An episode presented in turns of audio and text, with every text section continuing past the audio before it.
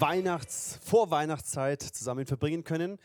Und äh, überleg dir doch mal für einen kurzen Moment, was sind die ersten zwei Worte, die dir in den Sinn kommen, wenn du über Advent nachdenkst? Sag das mal kurz deinem Nachbarn. Die ersten zwei Worte, Advent, bam, da denke ich an Geschenke, Dankeskarten, Weihnachtsfeier mit der Firma, Stress. Was kommt dir sofort in den Sinn?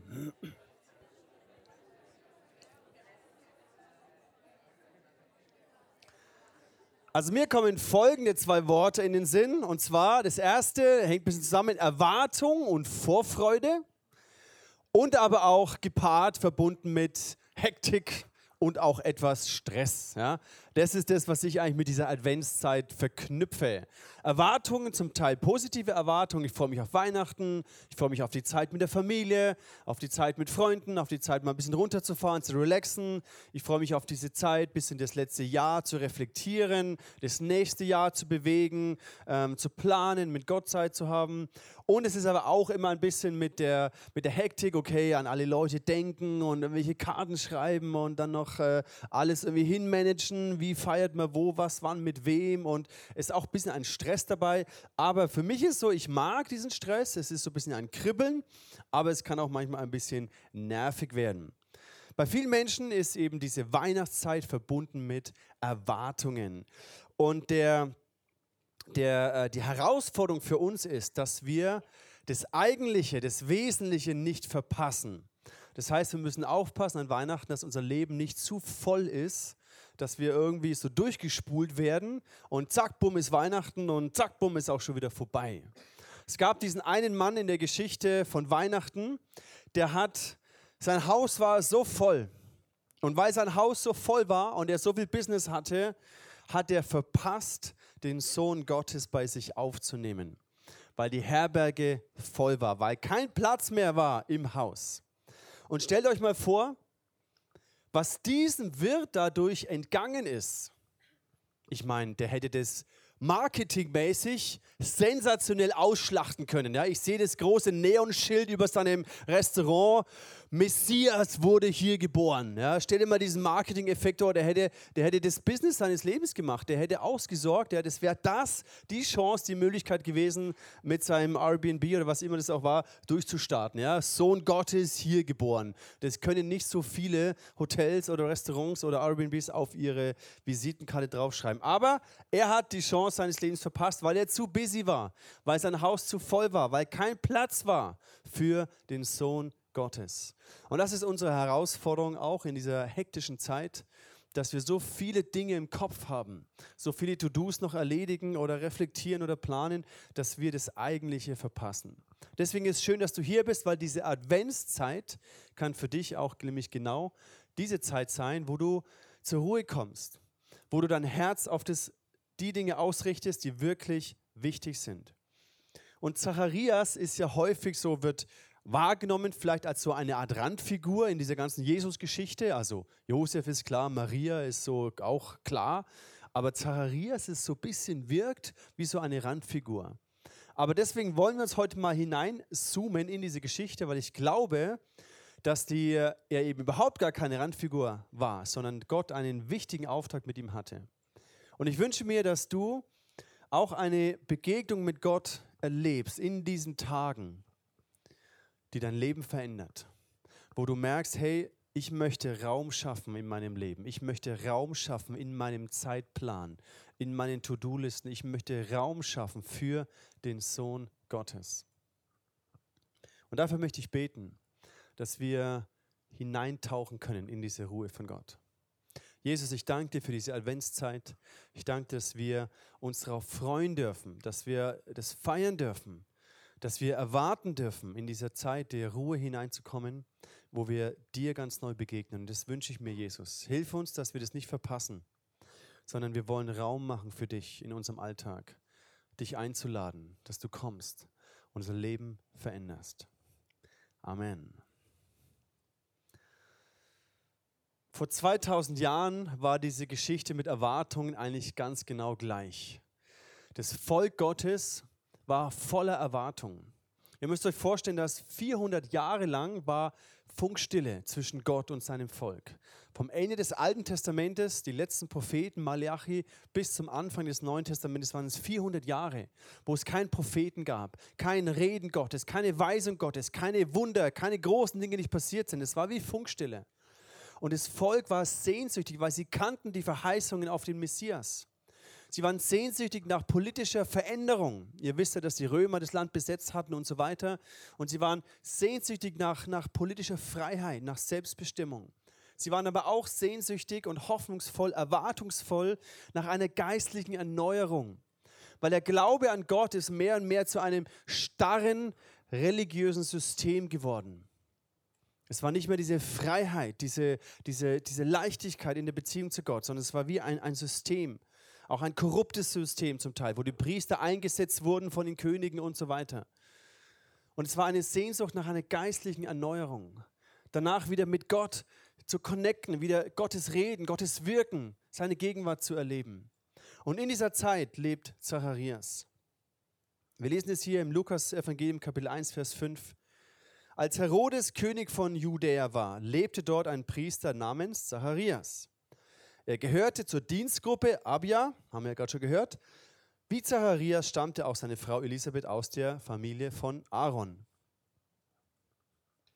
Beide lebten nach Gottes Willen und hielten sich in allem genau an seine Gebote und Ordnungen. Sie hatten keine Kinder, denn Elisabeth konnte keine bekommen und beide waren inzwischen alt geworden. Also zu dieser ganzen politischen Erwartung, zu dieser geistlichen, spirituellen Erwartung kam eben noch diese persönliche Erwartung von Elias und Zacharias.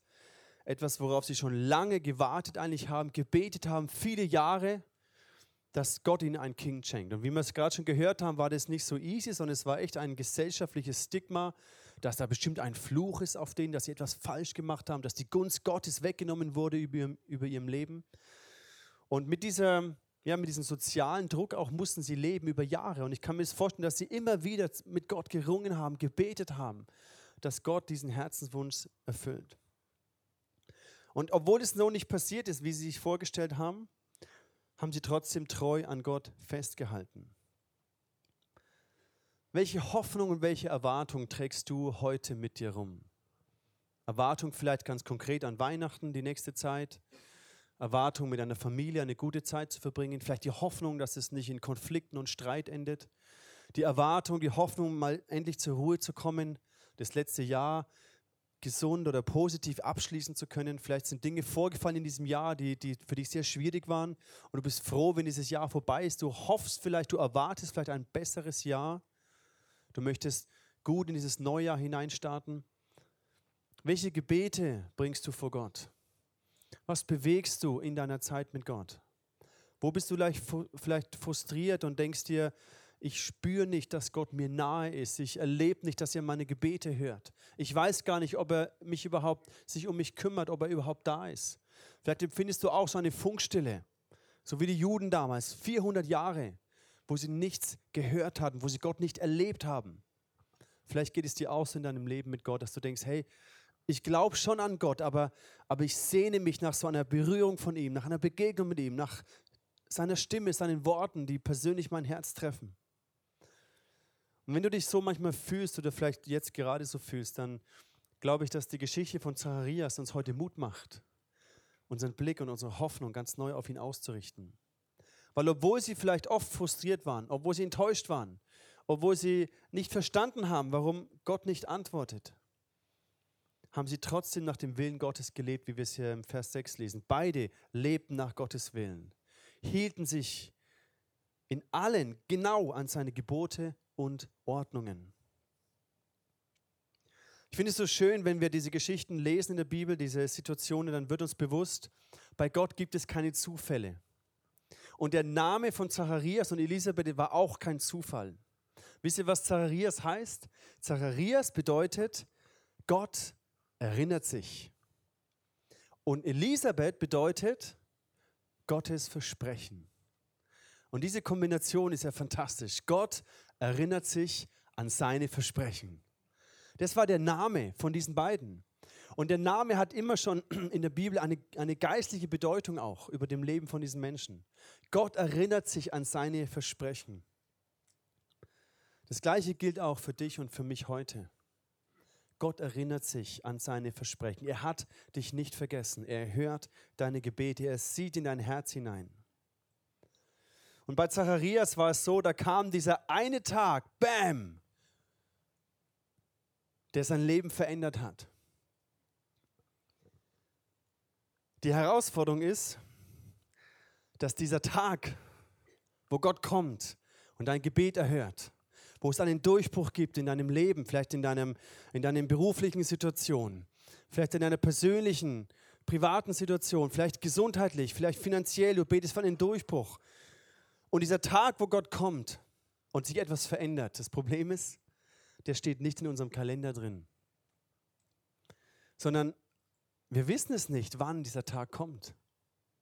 Und die Herausforderung ist, dran zu bleiben, zu glauben, dass Gottes Timing perfekt sein wird. Wenn ich jetzt schon wüsste, dass am 25. April 2018 ich den Vertrag unterschreibe für eine neue Location, dann wäre ich total entspannt. Dann wüsste ich, aha, okay, jetzt sind wir noch hier und der Sommer kommt und vor dem Sommer sind wir dann wieder raus und wir müssen nicht mehr hier so heiß und so weiter. Ne? Alles super, ich wäre total entspannt. Vielleicht denkst du dir, Mensch, wenn ich den Tag wüsste, wo ich den Partner meines Lebens treffe oder den neuen Job oder die Wohnung finde, die ich suche oder ich mich mit meinen Eltern versöhne oder was auch immer, wenn das in meinem Kalender drinstehen würde, dann wäre ich ja ganz entspannt. Und das kreiert eine gewisse Spannung. Und in dieser Spannung dürfen wir immer wieder unser Herz überprüfen. Warum lieben wir Gott? Und bei Zacharias finde ich so interessant. Er wusste nicht, wann und ob dieser Tag kommt. Aber wir haben von, von ihm gelesen, dass er Gott gedient hat, dass er Gott geliebt hat. Egal, ob er die Erhörung seiner Gebete erlebt hat oder nicht. Er hat Gott wegen seiner selbst geliebt und ihm gedient. Und es ist für uns eine wichtige Lektion, dass wir Gott lieben und ihm dienen, nicht dafür, weil wir etwas von ihm bekommen, sondern einfach nur wegen ihm selbst. Dass wir uns an seine Ordnungen, und Gebote halten, einfach nur, weil wir ihn lieben weil er unser Gott ist und nicht, weil er uns all die Dinge gibt, nach denen wir uns sehnen. Ich weiß, es ist herausfordernd, gerade wenn wir in dieser Spannung drin leben. Aber lasst uns das als Vorbild nehmen. Lasst uns Gott wegen seiner selbst lieben. Ihn, ihm wegen seiner selbst ihn anbeten, anbeten. Ihn ehren. Nach seinen Ordnungen und Geboten leben. Einfach nur, weil er Gott ist. Und nicht primär deswegen, weil wir uns davon erwarten, dass er unsere Gebete genauso erhört, wie wir uns das vorstellen. Und Zacharias hat sogar diesen jahrelangen Wunsch aufgegeben. Ich glaube schon, dass er gekämpft hat. Ich glaube schon, dass es nicht so easy war. Dass er und seine Frau irgendwann, wo sie dann in die, in die Wechseljahre gekommen ist und gemerkt hat, hey krass, jetzt ist, es, jetzt ist es echt vorbei. Jetzt ist echt, jetzt können wir diesen Wunsch abhaken. Jetzt werden wir unser Leben lang kinderlos bleiben. Ich glaube schon, dass es emotional schwierig war. Und es ist auch okay, wenn wir durch diese Phasen durchgehen, diese Spannung, die dich, vielleicht manchmal hast du das Gefühl, sie zerreißt dich. Es ist okay, dass es schwierig ist. Aber in dem, denk an Zacharias. Dieser Tag, Gottes Timing ist perfekt. Lass uns ihm vertrauen. Ich habe persönlich auch mal so einen Tag erlebt, wo ich persönlich sehr frustriert war, sehr zerbrochen war. Und da war dieser eine Tag und ich wusste aber nicht, wann er kommt. Ich wusste nicht, dass er überhaupt kommt. Aber es kam plötzlich dieser Tag in meinem Leben, das war im September 99, da ich, bin ich auch einem Engel begegnet in Form einer jungen, schönen Frau namens Franziska. Und es hat mein Leben verändert. Und da durfte ich erleben, dass in meinem Versagen, in meinem Zerbruch, in meinen Sünden und Fehlern Gott sowas von gnädig war und mein Leben beschenkt hat, mein Leben eine neue Wendung genommen hat, eine neue Richtung bekommen hat. Das war unglaublich. Aber zurück zu, zu Zacharias. Wir lesen hier im Vers 9, wieder einmal tat Zacharias seinen Dienst als Priester vor Gott, weil die Gruppe Abja an der Reihe war. Wie üblich wurde ausgelöst, ausgelost, wer zur Ehre Gottes im Tempel den Weihrauch anzünden sollte. Das Los traf Zacharias. Wir haben es gerade gehört, es war der Moment, wahrscheinlich waren alle Priester mega gespannt, wen trifft es? Und dann wurde dieses Los gezogen und Zacharias, bam, es war sein Tag, sein Highlight, vielleicht sogar das Highlight seines Lebens bis zu dem Zeitpunkt. Und er durfte in den Tempel gehen und diesen Weihrauch anzünden. Ich habe euch das mal mitgebracht, damit ihr mal seht, was Weihrauch bedeutet. Eben, wir haben ja gehört, dass wir das gar nicht mehr so kennen. Zumindest wenn wir nicht katholisch aufgewachsen sind. Und wie dieser Weihrauch brennt und wie das sich anfühlt, ähm, anriecht, werden wir gleich mal anschauen. Hier anzünden am Feuer.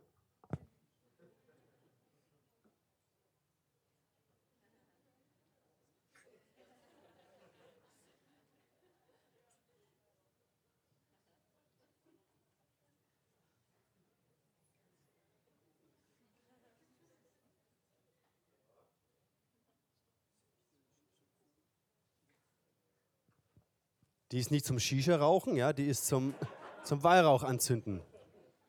So. Gucken wir mal, ob da was kommt.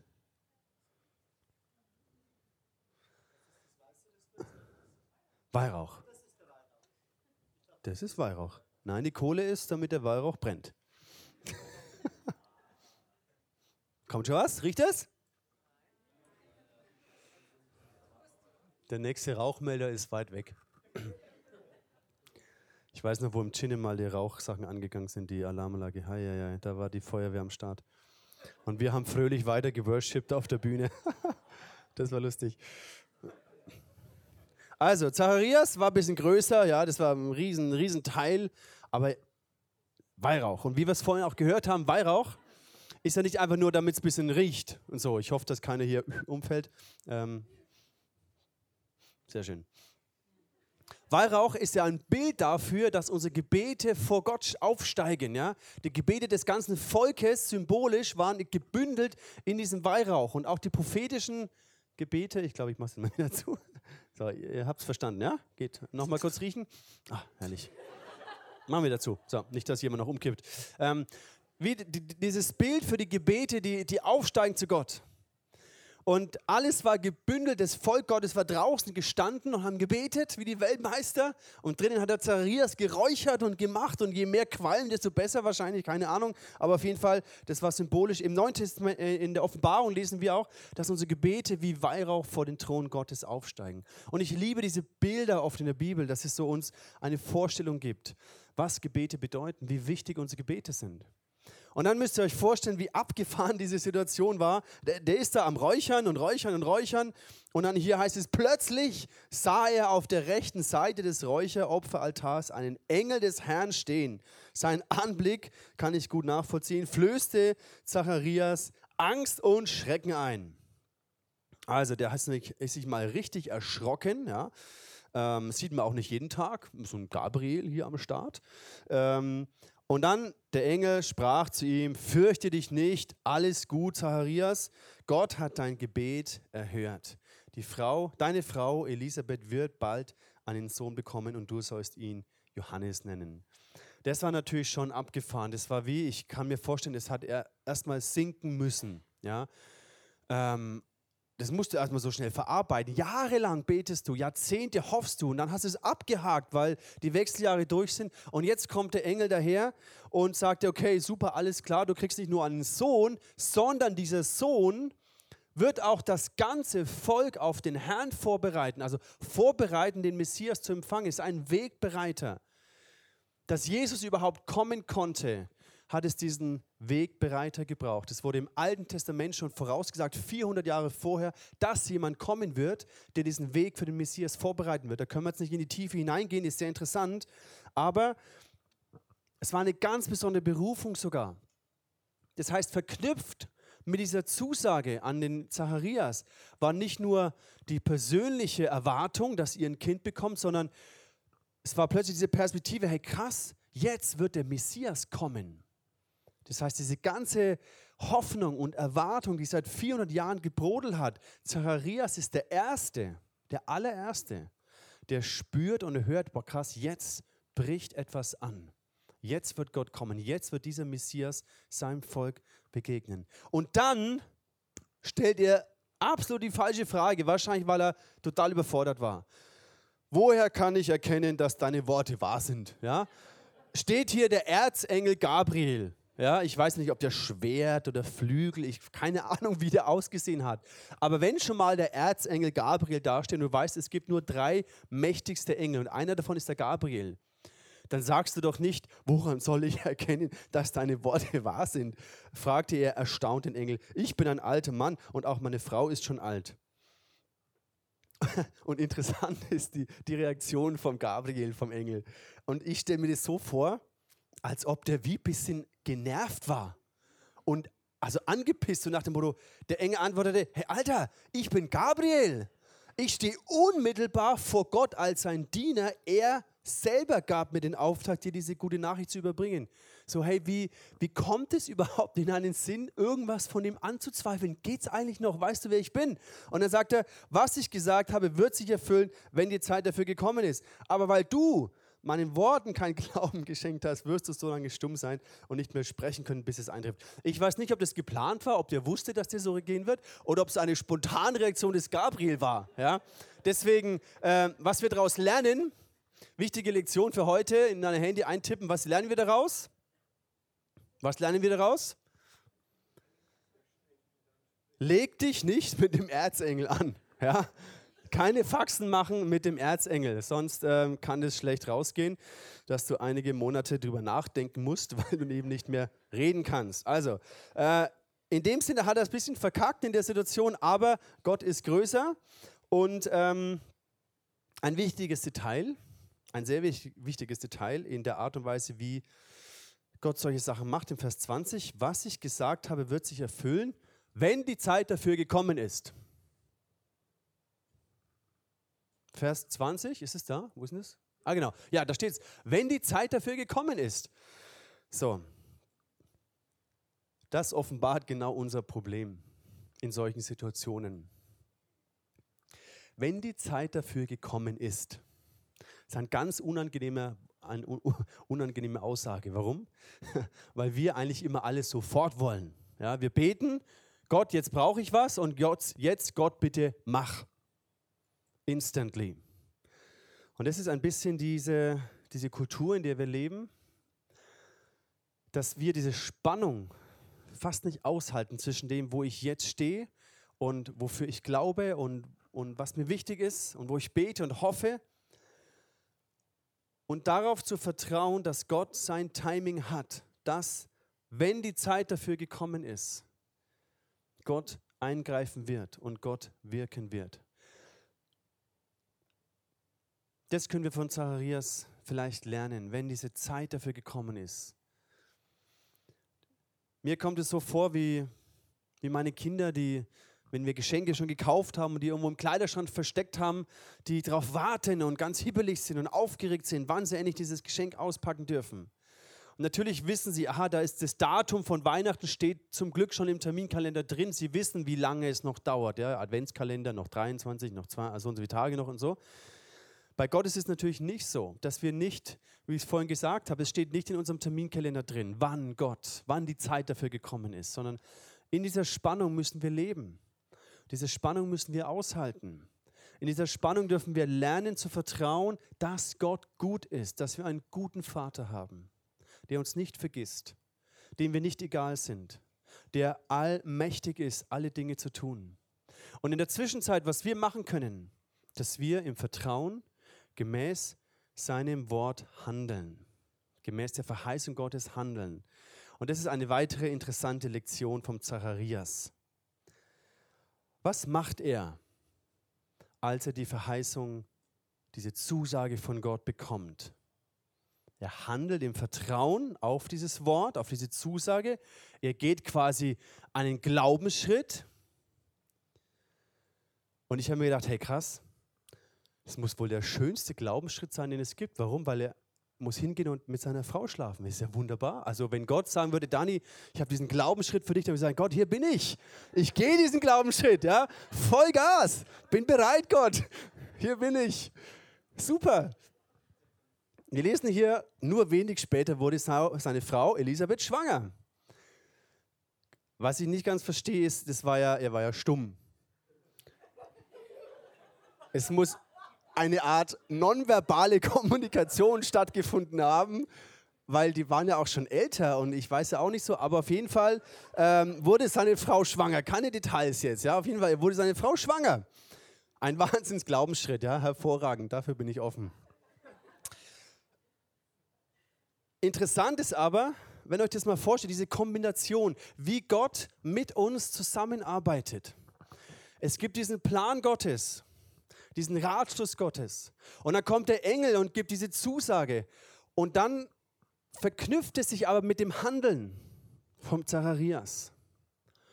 Deswegen glaube ich ihm, dass Zacharias nicht nur eine Randfigur ist in der Story of Christmas, sondern Gott liebt es, mit uns zusammen zu arbeiten, um seine Pläne auf dieser Erde zu verwirklichen.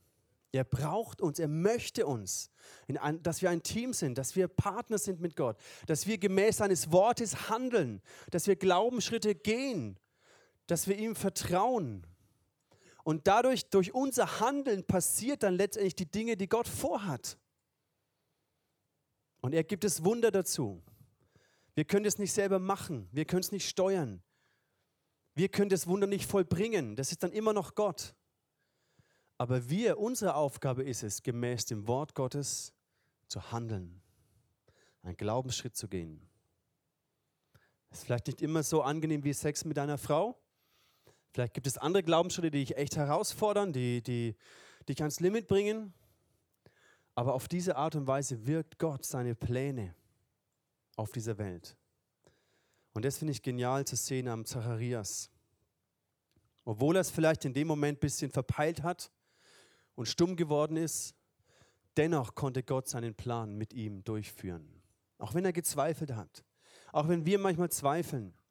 Nicht immer hundertprozentig den richtigen Weg gehen oder den richtigen Schritt machen. Auch wenn wir manchmal Ängste haben oder uns total erschrecken vor dem, was Gott mit unserem Leben vorhat. Letztendlich kommt Gott zum Ziel, wenn wir ihm einfach vertrauen und unser Bestes geben. Und einfach im Glauben an ihn Schritte gehen. Und dann neun Monate später, als die Geburt da war und Elisabeth den Sohn zur Welt gebracht hat, dann überlegen sie alle, wie es heißen soll. Normalerweise gibt man dann immer den Namen von dem Vater und dann versuchen die zu signalisieren, nein, nein, der soll nicht Zacharias heißen. Und dann bringen sie ihm so ein Tablet und dann schreibt er auf dieses Tablet drauf, okay, Johannes soll er heißen. Und dann haben sie gecheckt, Johannes. Und dann heißt es hier im Vers 24, im selben Augenblick konnte Zacharias widersprechen und er fing an, Gott zu loben. Stellt euch das vor, neun Monate stumm. Da staut sich, also wenn ich, wenn ich neun Monate, dann, dann würde ich zehn Stunden durchpredigen oder was auch immer, ja. Da ist so, so viele Worte angestaut. Und stellt euch den, den Zacharias vor, der neun Monate, wo er das beobachtet hat, krass, jetzt ist sie schwanger und der Bauch wächst und da ist ein Kind drin und es ist ja unglaublich und die ganze Freude. Und dann plötzlich bricht es aus ihm raus, dieser Lobgesang. Wenig später kann man ihn dann lesen da. Und er, er kann nichts anderes als Gott zu loben. Da muss sowas, sowas gewachsen sein in seinem Herzen, was er nicht ausdrücken konnte. Und er sieht, dass letztendlich Gott seine Gebete erhört hat. Und das ist die gute Nachricht für uns heute. Gott erinnert sich an seine Versprechen. Zacharias und Elisabeth. Gott erinnert sich an seine Versprechen. Er ist ein guter Vater. Du bist ihm nicht egal. Er sieht dein Herz. Er sieht die Sehnsucht.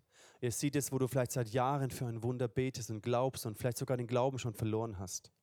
Er sieht, wo du einen Durchbruch brauchst in deinem Leben. Vielleicht körperliche Heilung oder ein finanzieller Durchbruch oder ein beziehungsmäßiger Durchbruch oder was auch immer.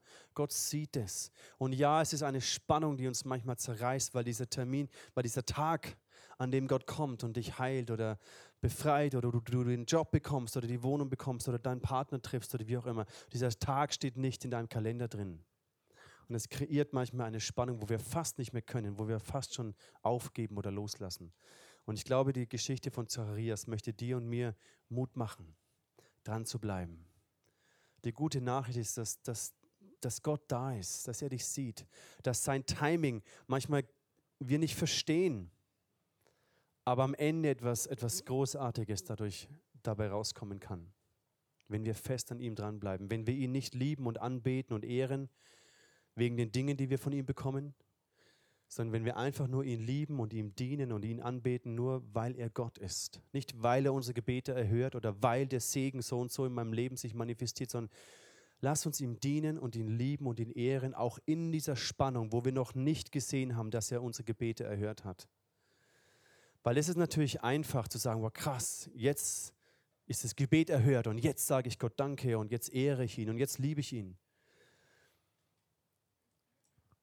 ein bisschen tiefer ist, dass wir sagen, Gott, auch in dieser Phase, wo ich noch nicht sehe, dass du mein Leben krass verändert hast, in dieser Phase liebe ich dich, diene dir, weil du Gott bist, weil du es wert bist.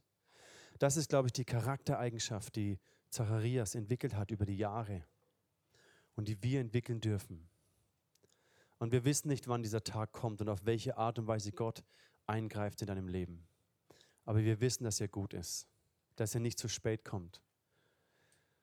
Und dass er uns Mut und Kraft gibt, diese Spannung manchmal auszuhalten. Und manchmal ist es frustrierend und manchmal ist es enttäuschend.